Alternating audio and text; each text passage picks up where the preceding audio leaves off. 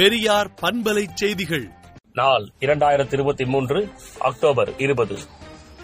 வடகிழக்கு பருவமழையை முன்னிட்டு மாநகராட்சி அதிகாரிகள் பணியாளர்கள் விழிப்புணர்வுடன் பணியாற்ற வேண்டும் என மேயர் பிரியா உத்தரவிட்டுள்ளார். இஸ்ரேல் காசா போரினை தடுத்து நிறுத்த வேண்டும் என பிரதமர் மோடிக்கு ஓ பன்னீர்செல்வம் கோரிக்கை விடுத்துள்ளார். ஆதம்பாக்கத்தில் புதிதாக பாலம் கட்டுவதற்கு வசதியாக இணைப்பு சாலை அமையும் பகுதியில் உள்ள ஆக்கிரமிப்பு வீடுகளை அதிகாரிகள் அகற்றினர். இதற்கு எதிர்ப்பு தெரிவித்த பாஜக மற்றும் அதிமுகவினர் கைது செய்யப்பட்டனர். அமைச்சர் செந்தில் பாலாஜியின் நீதிமன்ற காவல் ஒன்பதாவது முறையாக நீட்டிக்கப்பட்டுள்ளது. தமிழகத்தில் அடுத்த ஏழு நாட்களுக்கு மிதமான மழைக்கு வாய்ப்புள்ளதாக வானிலை ஆய்வு மையம் தெரிவித்துள்ளது. அதிநவீன தொழில்நுட்பம் மூலம் பேரிடர் அவசர நிலை குறித்து செல்போன் மூலம் எச்சரிக்கும் புதிய திட்டத்தை நடைமுறைப்படுத்துவதற்கான சோதனை தொடங்கியது.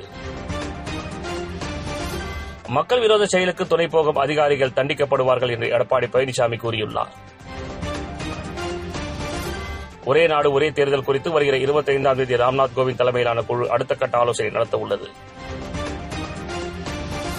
அரபிக் கடல் பகுதிகளில் அடுத்த இருபத்தி நான்கு மணி நேரத்தில் புயல் உருவாக வாய்ப்புள்ளதாக இந்திய வானிலை ஆய்வு மையம் தெரிவித்துள்ளது. காங்கிரஸ் ஆட்சிக்கு வந்ததும் தெலுங்கானா மட்டுமின்றி நாடு முழுவதும் சாதிவாரி கணக்கெடுப்பு நடத்தப்படும் என்று ராகுல் காந்தி தேர்தல் பிரச்சாரத்தில் பேசினார். நான்கு நாட்கள் தொடர் விடுமுறை எதிரொலியாக தட்கல் டிக்கெட் எடுப்பதற்கு திண்டுக்கல் ரயில் நிலையத்தில் பயணிகள் குவிந்தனர். ஈரோடு மாநகராட்சி பள்ளிக்கூடத்தில் போதைப் பொருள் ஒழிப்பு குறித்து விழிப்புணர்வு நிகழ்ச்சி நடைபெற்றது.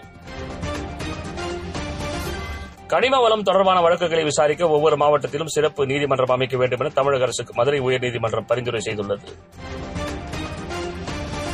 நாகை மாவட்டத்தில் வடகிழக்கு பருவமழை எதிர்கொள்ள அரசு தயார் நிலையில் உள்ளது என அமைச்சர் ரகுபதி கூறியுள்ளார். சேலம் சித்தனூர் ஆவின் பால் பண்ணை முன்பு பால் உற்பத்தியாளர்கள் கறவை மாடுகளுடன் ஆர்ப்பாட்டத்தில் ஈடுபட்டனர். அமைச்சர் கே. என். நேரு வீட்டுக்கு வெடிகுண்டு மிரட்டல் விடுத்த வாலிபருக்கு போலீசார் எச்சரிக்கை விடுத்தனர். மாரடைப்பால் உடல்நிலை பாதிக்கப்பட்ட பிளஸ் டூ மாணவிக்கு நெல்லை அரசு மருத்துவமனையில் டாக்டர்கள் குழுவினர் நவீன இதய சிகிச்சை அளித்து உயிரை காப்பாற்றி சாதனை படைத்துள்ளனர். இந்தியாவிலிருந்து நாற்பத்தோரு தூதர்களை கனடா திரும்பப் பெற்றுள்ளது. மேலும் இந்தியாவில் இருக்கும் தங்கள் நாட்டு குடிமக்கள் கவனமாக இருக்கும்படியும் எச்சரிக்கை விடுத்துள்ளது. இலங்கை அதிபர் மாளிகையிலிருந்து ரூபாய் ஒன்று புள்ளி எழுபது கோடி கைப்பற்றப்பட்ட விவகாரம் தொடர்பாக முன்னாள் அதிபர் கோத்தபயா ராஜபக்சேவுக்கு எதிராக தொடரப்பட்ட ஊழல் வழக்கு கைவிடப்பட்டது. காசா மீது இஸ்ரேல் ராணுவம் தொடர்ந்து குண்டுமழை பொழிந்து வருகிறது. விடுதலை நாளேட்டை விடுதலை நாட்டியின் இணையதளத்தில் படியுங்கள்.